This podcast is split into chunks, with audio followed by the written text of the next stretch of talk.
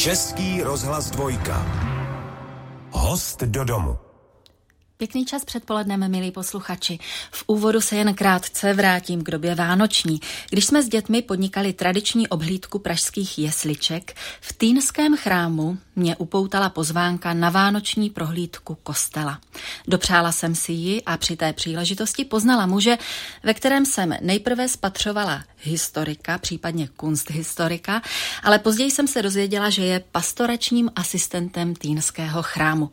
Každopádně o jeho dějinách i současnosti ví mnohé a já doufám, že vás tahle exkurze po nejvýznamnější sakrální stavbě pravého Vltavského břehu zaujme stejně jako mě. Vítám pana Štěpána Filipce. Dobrý den. Dobrý den, zdravím všechny posluchače. Byl jste Štěpáne toho 28. prosincového odpoledne zaskočen množstvím návštěvníků a zájemců o váš výklad, protože ta chrámová loď ta byla opravdu přeplněna. Svým způsobem jsem to trochu očekával, přece jen kolem těch vánočních svátků lidé častěji navštíví zvláště třeba betlémy eh, nebo i kostely a člověk tak může trochu svým způsobem přiblížit eh, tato velice pamětihodná, krásná místa eh, širšímu vlastně obecenstvu publiku a mnoha dalším lidem. Ale byly trošku technické svízele, protože vy jste nám toho chtěl ukázat spoustu, ale když jste se na ten dav podíval, tak jste říkal, no tak to asi nezvládneme se tam přemístit v této velké početné skupině, tak jste to zredukoval, uspůsobil. Trošku jsem to uspůsobil a musel jsem především myslet i na tu teplotu, která v kostele nebyla příliš komfortní, Aha. tak jsem ten výklad musel trochu i časově krátit, abychom eh, přece jenom nebyli příliš prokřehlí. Turisté a vlastně někdy i Pražané občas marně hledají vstup do Týnského chrámu. Já se nedivím, ono je docela raritní, jak je obestavěn domy. Má to nějaký svůj historický důvod, nějaké pozadí? Historický důvod je na snadě. Eh, kostel v té podobě, jak ho dnes známe, eh, vznikal v podstatě na eh, půdorysu tehdejších zahrad a dvorů, těch domů, které se tam nacházejí i dnes. Ty domy jsou totiž ještě starší než kostel samotný. Uh, už tehdy v tom středověku uh, ten Rynek, čili náměstí, dnes tedy staroměstské, byla platinová zlatá adresa tehdejší Prahy, probíhal tam čilý obchod především, byly tam trhy a tak ty domy, které tam e, místní si postavili, to byly nejlepší adresy. Mm. Dnes jsou to třeba příkopy nebo něco podobného, pankrác, ale tehdy to, bylo, tehdy to bylo staroměstské náměstí a ty domy jsou tedy ještě starší než chrám samotný a bylo tedy nemyslitelné, že by najednou se domy zbouraly a někde uprostřed náměstí se postavil kostel, protože pak by nemohl být nikde trh. A e, proto se začalo hledat velmi složitě místo v té polovině 14. století a velice draze se vykoupily ty pozemky ke stavbě kostela. Je to zajímavé. Pražené chtěli postavit e, nádherný chrám na starém městě Pražském, který bude v jisté e, můžeme říci, konkurence schopnosti vůči prvnímu pražskému kostelu, čili katedrále a přitom si nechali velice eh, draze odkoupit vlastní pozemky zahrad. tak to mi něco připomíná. Myslím, že ty historické paralely se současností najdeme ještě po vícero. Naším milým hostem je pastorační asistent Týnského chrámu Štěpán Filipec. Příjemný poslech rozhovoru s ním vám přeje Jitka Novotná. Se Štěpánem Filipcem, pastoračním asistentem Týnského chrámu, se dnes procházíme po této velkolepé a nekonečně zajímavé budově. Své jméno dostal chrám podle sousedního Týnského dvora. Jak se ta dvě místa navzájem ovlivňovala, protože Týnský dvůr to byl prostor pro kupce, také pro jejich zábavu. Nejednou se nazýval dvorem veselým, tak člověka napadá, jestli se tady nepotkávali dva až příliš kontrastní světy, ten duchovní a ten kupecký. Na jednu, na jednu stranu možná ano, ale součástí toho kupeckého dvora byla tehdejší středověká nemocnice, špitál, eh, v rámci něhož byla kaple. Kaple Pany Marie a první písemná zmínka je z roku 1135 o této kapli a bylo to celkem logické, protože v tom špitálu v tehdejší době většinou uh, sloužili jako zdravotní sestry nebo lékaři, můžeme říci, uh, řády řeholní, které nějakým způsobem také zajišťovaly i tuto službu. A proto ta kaple byla nedělnou součástí toho špitálu. Uh, to ovšem pro to rozrůstající se středověké město pražské nestačilo a už vlastně koncem 13. století dochází ke stavbě druhého kostela na tom místě, který už byl trojlodní, pozdně románská, raně gotická trojlodní bazilika, jejíž základy byly doloženy potom při archeologickém výzkumu již v druhé polovině 19. století. Ten kostel vybíhal více do té Štuparské ulice dnešní, ale byl samozřejmě také menší než dnešní kostel a nestačil tomu, jak se potom město začalo rozrůstat ve 14. století. A kdo vlastně tedy přišel s iniciativou zbudovat ten kostel zhruba na půdorysu, jak ho známe dnes? To se ocitneme asi v polovině toho, nebo někde v tom 14. století? Ano, zhruba kolem roku 1360-65 začíná stavba e, Týnského chrámu tak, jak ji dnes známe a e, ta stavba tedy e, začíná vlastně na tom půdorysu těch zahrad, dvorů, těch e, starých domů.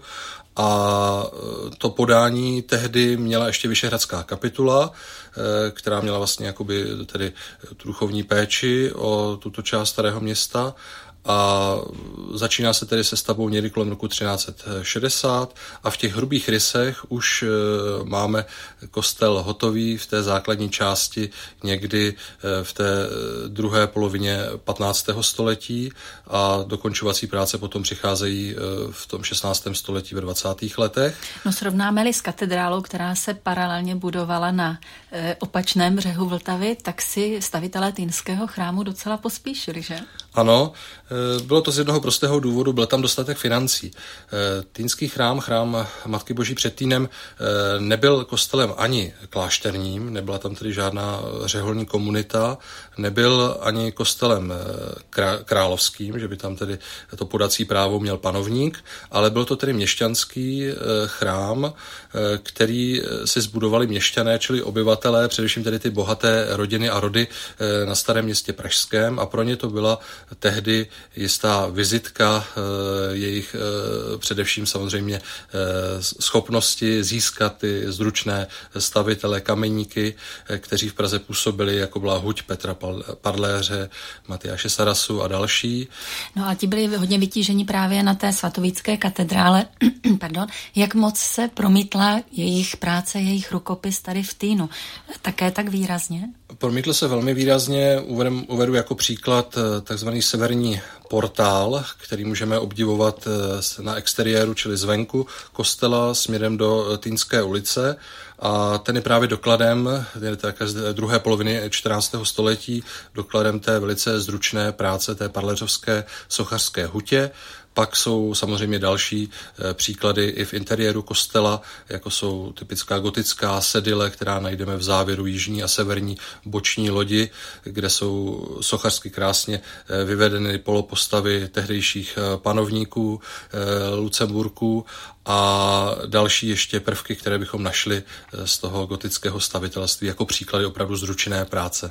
Ten kalich na průčelí, který se tam nedávno vrátil, napovídá, že budeme hodně připomínat v souvislosti s dějinami chrámu dobu husickou, co podstatného se v daném čase v kostele a s kostelem dělo ta, jak já ji nazývám, česká reformace, eh, nezačíná až mistrem Janem Husem, ale už jeho předchůdci, kteří působili přímo jako faráři eh, v Týnském chrámu. Konrád Waldhauser, eh, Matěj Janova Milíč z Kroměříže, ti všichni byli kazatele v Týnském chrámu a připravovali tu půdu pro obnovu církve, která potom velice výrazně přichází s myšlenkami, které prezentuje v tom českém prostoru Jan Hus a jeho žáci. Eh, zhruba od roku 1415, 1416 až do roku 1621 je potom Týnský chrám vlastně takovým středobodem raného eh, umírněného, lépe řečeno umírněného husitství, takzvaného kališnictví, kališníci podle právě symbolu kalicha, eh, přijímání podobojí způsobou těla a krve Kristovy, proto symbol kalicha. A zhruba tedy do toho roku 1620, do bitvy na Bílé hoře, eh, byl Týnský chrám vlastně středobodem této umírněné husické strany. Hmm. Ty dějiny byly velmi komplikované, ale eh, na druhou stranu eh, nikdy se nestalo, že by Týnský chrám byl vypleněn. Třeba můžeme říci, že husité mnohdy plenili a mnohé třeba i pražské kostely byly vypleněny během těch husických bouří v té první polovině 15. století, ale to se Týnskému chrámu naštěstí nestalo. Říká Štěpán Filipec, pastorační asistent Týnského chrámu. Host do domu Dnes s Jitkou Novotnou. A se Štěpánem Filipcem, pastoračním asistentem Týnského chrámu. Ten býval společně se svým farářem i velmi těsně propojen s univerzitou, protože hlavní týnský farář býval univerzitním farářem.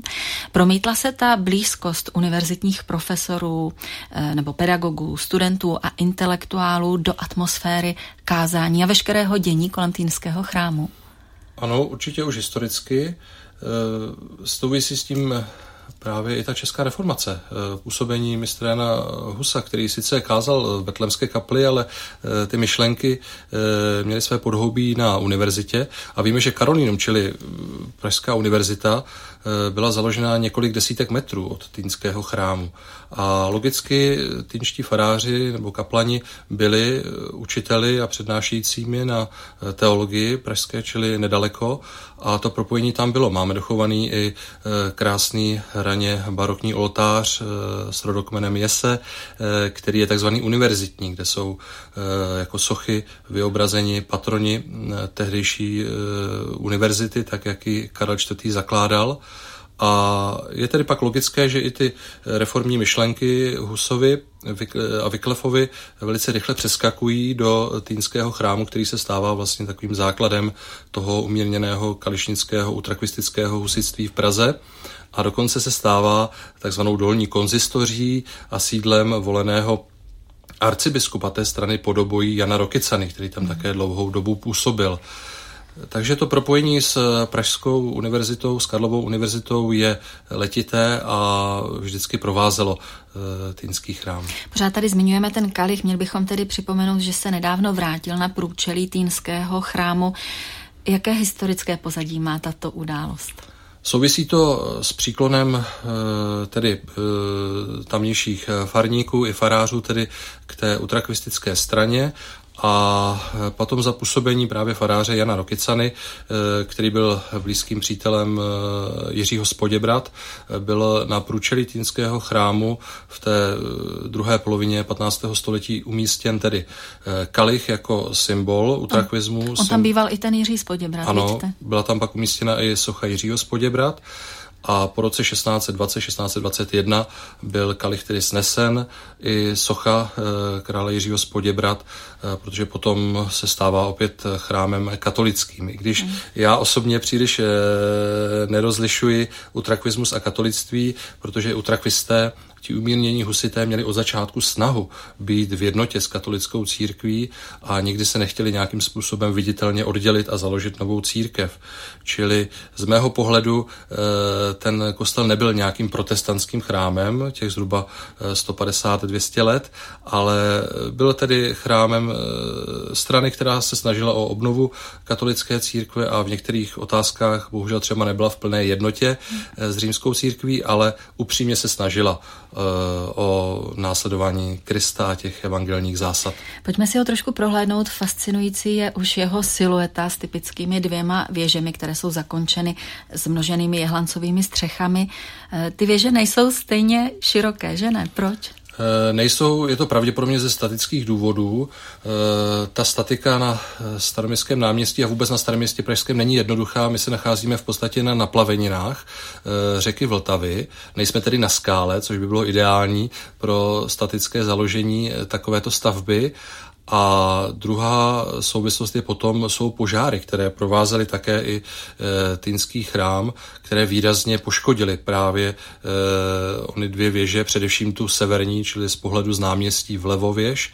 A e, to, ta poškození opakovaná pak také vedla k jistým úpravám i stavebním, takže opravdu ta e, statika i ty požáry jsou příčinou. Říkáte jiné důvody, než jaké se člověk dočte v takové té popularizující literatuře, kde se říká, že došly peníze. Tak to asi nebude pravda. E, finance také často docházejí při stavbách, ale tady to byly spíše ty, spíše ty statické potíže. Z těch vysokých věží prý občas něco spadlo. Slyšela jsem, že dokonce i žáby a žížaly. Je to pravda? Ano, Ano, ono to souviselo pravděpodobně i s tím utrakvistickým kalichem, který tam byl umístěn, eh, kde si tedy podle eh, legend tedy měli eh, nejenom žáby, ale pravděpodobně to ptactvo udělat hnízdo. Jsou dokonce zmínky o tom, že Jan Rokicana byl donucen, že tam museli vylézt nějací horolezci tehdejší hmm. a zakrýt ten kalich nějakou sítí, aby se tam opravdu nevytvořilo nějaké velké hnízdo, aby bylo možné vůbec vstoupit do kostela bez potíží, protože je to vlastně přímo nad vstupem do chrámu samotného. Mezi týnskými zvony bude asi největší chloubou zvon Marie. Je to tak, je to zvon z roku 1553 a není nejstarším zvonem úplně, který byl v chrámu. Ten nejstarší byl ještě o několik desetiletí starší, ale ten se nedochoval, pravděpodobně puknul během historie. A tento zvon Maria z roku 1553 o váze 6,5 tuny je opravdu s kvostem.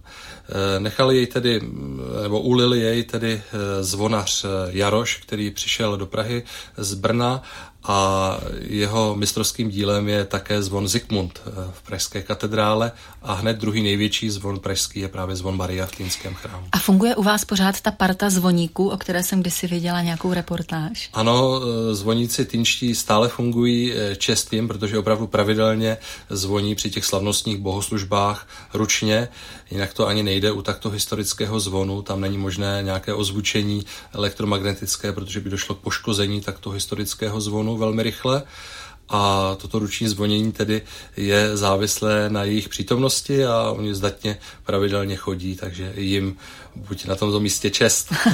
Poutavé tradice spojené s Týnským chrámem připomíná Štěpán Filipec. Host do domu dnes s Jitkou Novotnou. A se Štěpánem Filipcem z Týnského chrámu. Pojďme trošku nahlédnout do útrop. Můžeme bez přehánění říct, že se jedná opravdu o velkolepé muzeum.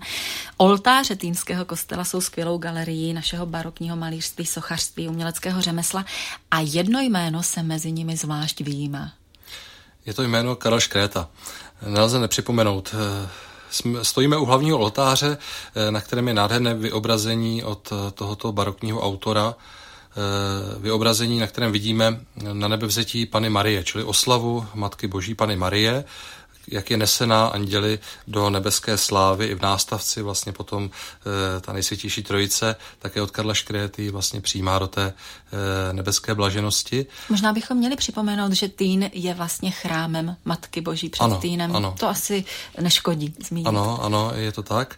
A Zajímavý je i ten nápis na hlavním oltáři, který tak jak si dává vysvětlení tomu ikonografickému cyklu, který tam vznikl v té eh, druhé polovině 17. století na těch dalších oltářích. A to je poděkování Pražanů za záchranu města před Švédy během 30-leté války, kdy staré město Pražské, tak jak to bylo tehdy vnímáno, skoro zázračným způsobem bylo uchráněno. Mělo mnohem menší vojenskou posádku než levý břeh, eh, kde byly Hračany, Malá strana ale přesto staré město odolalo eh, v těch krutých, těžkých bojích a bylo to připisováno také přímluvě Matky Boží, Pany Marie i českých patronů a to se promítá velice výrazně potom na té raně vrcholně barokní eh, výzdobě eh, chrámu Matky Boží před hmm. Týnem. Která další umělecká díla budí největší ohromení mezi návštěvníky a turisty? Půjdeme ještě do té doby předbarokní, vrátíme se ještě do doby gotické, do období někdy kolem roku 1410-1420, ještě před, možná ještě před vypuknutím těch eh, husických bouří. A je to takzvaný mistr Týnské kalvárie, sochař, kterého bychom našli, jeho sochařská díla v závěru eh, severní boční lodi a e, našli bychom zde tedy Krista ukřižovaného, e, panu Marii pod křížem a apoštola Jana a od něj také je velká týnská Madonna, e, Madonna s dítětem.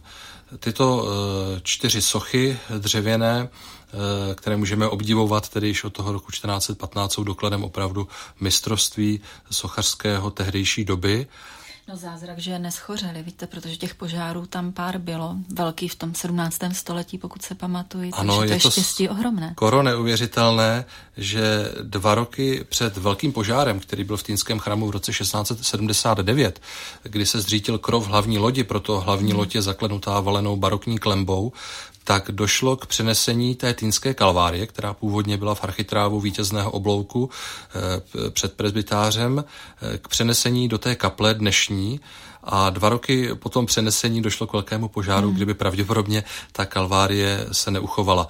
Takže někdy ty osudy jsou velmi takové zajímavé. Pak tam máte zajímavý hruškový oltář. Ano, ten je vůbec nejstarší dochovaný e, v chrámu.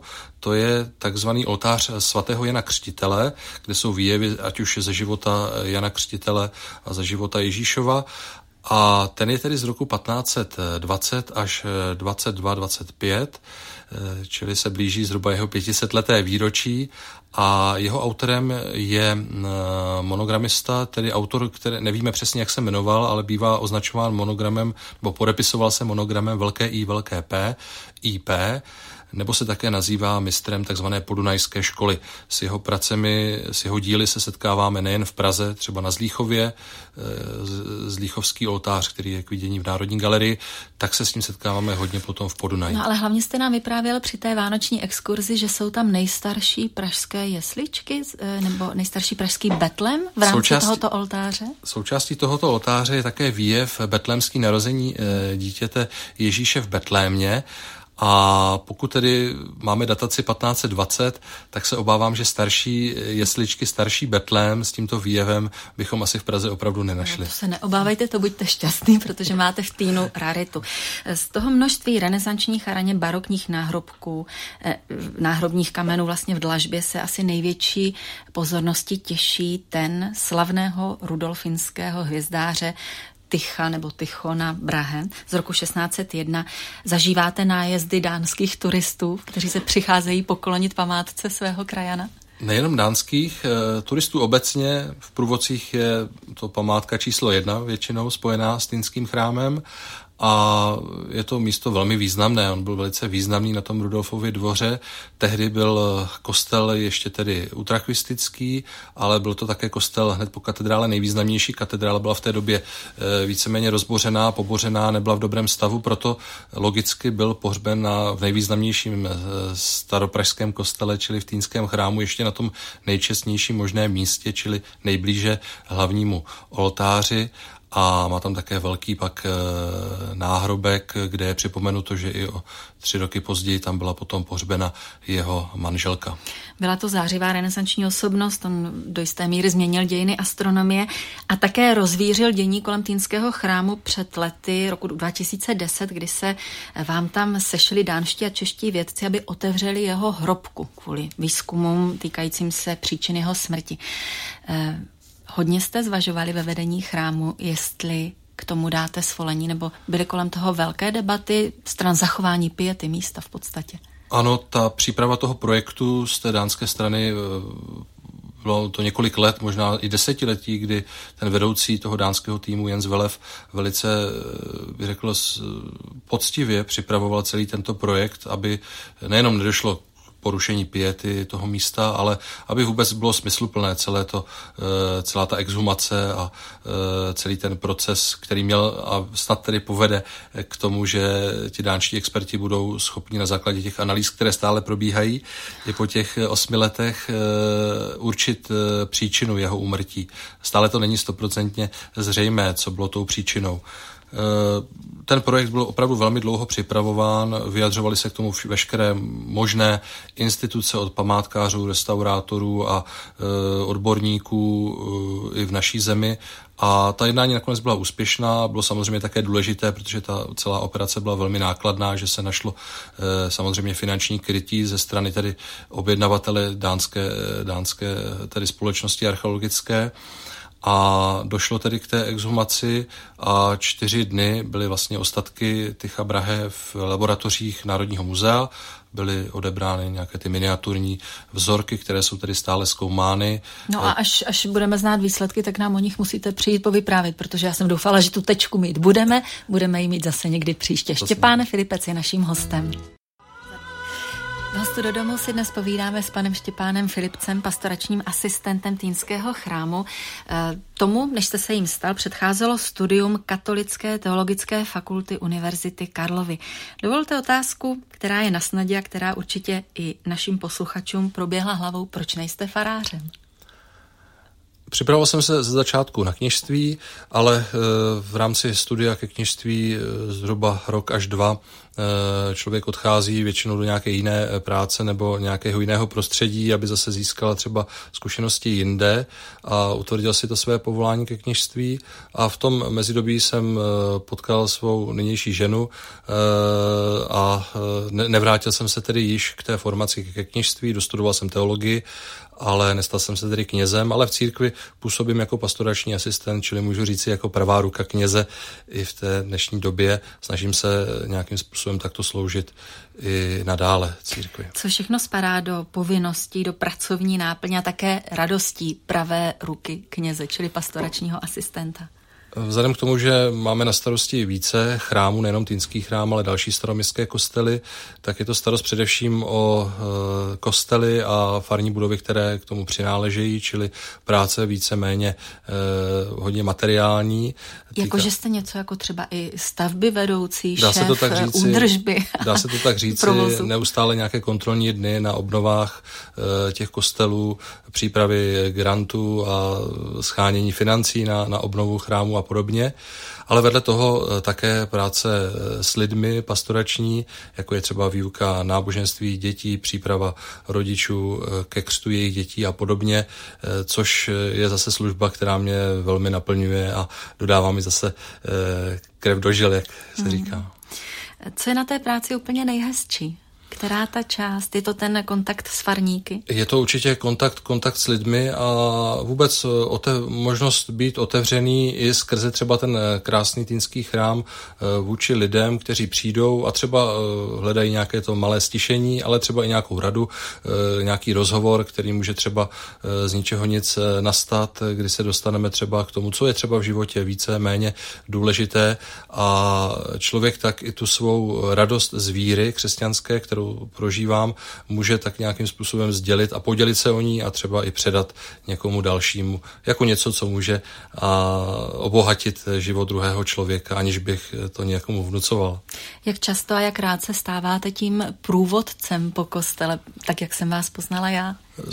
Prohlídky Týnského chrámu jsou příležitostné většinou v souvislosti s k liturgickými svátky, jako jsou Vánoce, Velikonoce nebo v době postní, eh, nebo potom monotématické. Měli jsme třeba prohlídky při výročí vzniku republiky, které se týkaly zase uměleckých památek, které vznikaly v té době v Týnském chrámu, nebo když je výročí třeba nějakého významného autora, který zde působil, nebo když byla velká škrétová výstava, tak zase byly škrétovské prohlídky a podobně eh, Eh, čili je to spíše takto tematicky hladěno. Hmm. V podstatě bychom mohli pobídnout naše posluchače, ať se podívají na webové stránky Týnského chrámu, protože ty příležitostné prohlídky tam avizujete s dostatečným předstihem. Eh, což mě přivádí i k otázce, nakolik se pastorační asistent musí starat o takovou agendu, která je v dnešní době dost hojná, rozšířená, ale nevím, jestli patří i e, k sakrálním stavbám, a to je PR, Public Relations. Jestli se musíte snažit opravdu dávat světu najevo, je tady Týnský chrám, je to památka, která stojí za vaši pozornost. Webové stránky musím zpravovat e, osobně, aby tam byly aktuální informace týkající se provozu, kdy je kostel otevřený a kdy mimořádně třeba uzavřený a podobně ale eh, to PR eh, nějakým způsobem také s tím souvisí ve smyslu třeba té prezentace eh, webové nebo na dalších sociálních sítích, ale Týnský chrám konkrétně je tedy navštěvován tak hojně, že to PR zase tak velké nepotřebuje.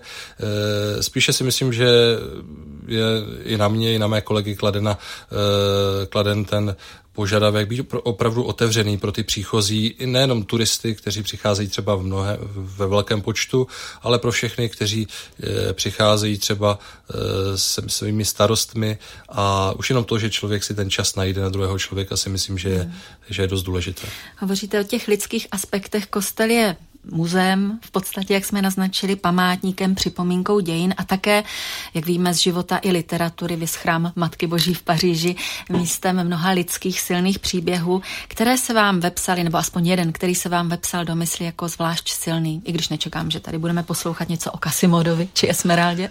Těch příběhů je určitě více, ať je to třeba známý kostelník eh, pan Davídek, který působil v Týnském chrámu eh, mnoho let, taková postavička staroměstská 20. století, ale zmínil bych určitě monsignora Jiřího Reinsberga, který působil v chrámu Matky Boží před Týnem od konce 40. let až do roku 90, 1991, kterého určitě posluchači mnozí také znají, což byla velká osobnost v tehdy, tehdejší Prahy a v té souvislosti také musím připomenout i to hudební dědictví, které s Týnským chrámem je spojeno, které v dnešní době představuje stále ještě žijící, žijící 93-letý profesor Bohuslav Korejs, který e, také e, v mnohem přispěl e, k obnově liturgického zpěvu po druhém vatikánském koncilu v naší zemi. No a když jsou těch hudebních stránek Týnského chrámu, pak připomeňme, že tam máte nádherné varhany a že na ně hrával pan Petr Eben. Ano, jsou to nejstarší eh, barokní eh, dochované tedy varhany v Praze od eh, varhanáře Josefa Munta z roku 1671 a panu Ebenovi vděčíme i za jejich obnovu. Host do domu. Dnes s Jitkou Novotnou a se Štěpánem Filipcem, pastoračním asistentem chrámu Matky Boží před Týnem na staroměstském náměstí. Ano, je to ta nádherná stavba, která nás vždy znovu okouzluje, když vstoupíme do těchto prostor v srdci města, hlavního města Prahy. Vy žijete, pane Filipče, ve víře, v úvahách o křesťanství. Co podle vás nabízí současníkům a řekněme e, i těm, kteří se ke křesťanství nehlásí nějak vehementně, prostě jenom vyrůstají v této tradici, v této kultuře? Eh, já právě bych odkázal i na ten eh, týnský chrám v něčem možná, když jsme mluvili třeba o, té, o tom hlavním oltáři, o té vděčnosti Pražanů za konec 30. leté války, což se tam objevuje na mnoha místech, tak eh, i vlastně víra mě osobně eh, dává ten, bych řekl, eh, jasné vymezení, co je v životě podstatné a co třeba méně podstatné.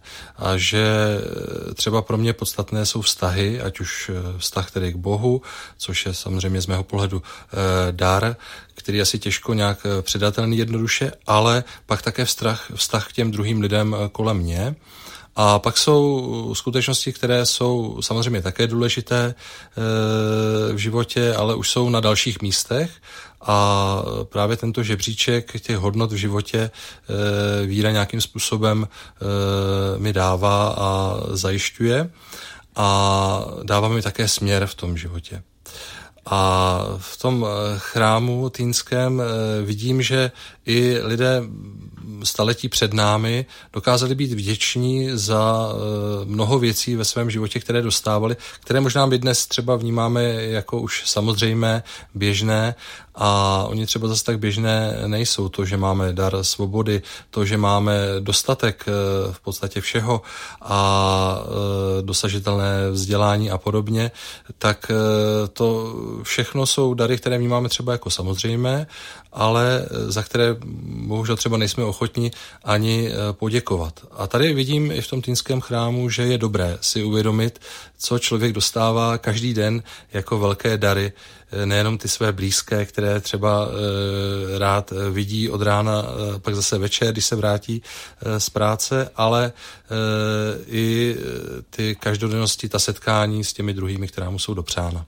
Děkuji za tu krásnou pobídku ke vděku. A ještě mi prosím závěrem prozraďte, které místo nebo kterou denní dobu máte v tom svém milovaném a osudovém týnském chrámu nejraději nebudu asi pro všechny atraktivní, mě tam je nejlépe brzy ráno nebo v těch ranních hodinách, eh, kdy ještě nezačíná ten vlastní turistický provoz kostela a kdy v tom tichu a usebrání eh, člověk může a někdy velice dobře i najde eh, tu cestu, kterou chce nastoupit v ten den.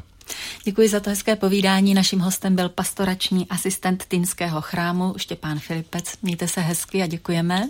Naschledanou.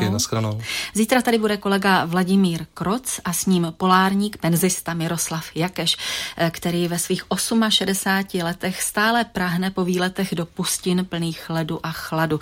Už tam byl 29krát na severním polu. Tak to bude jistě zajímavé povídání, příjemný poslech nejenom tohoto pořadu, ale i dalších vysílání eh, Českého rozhlasu Dojka vám přeje Jitka Novotná.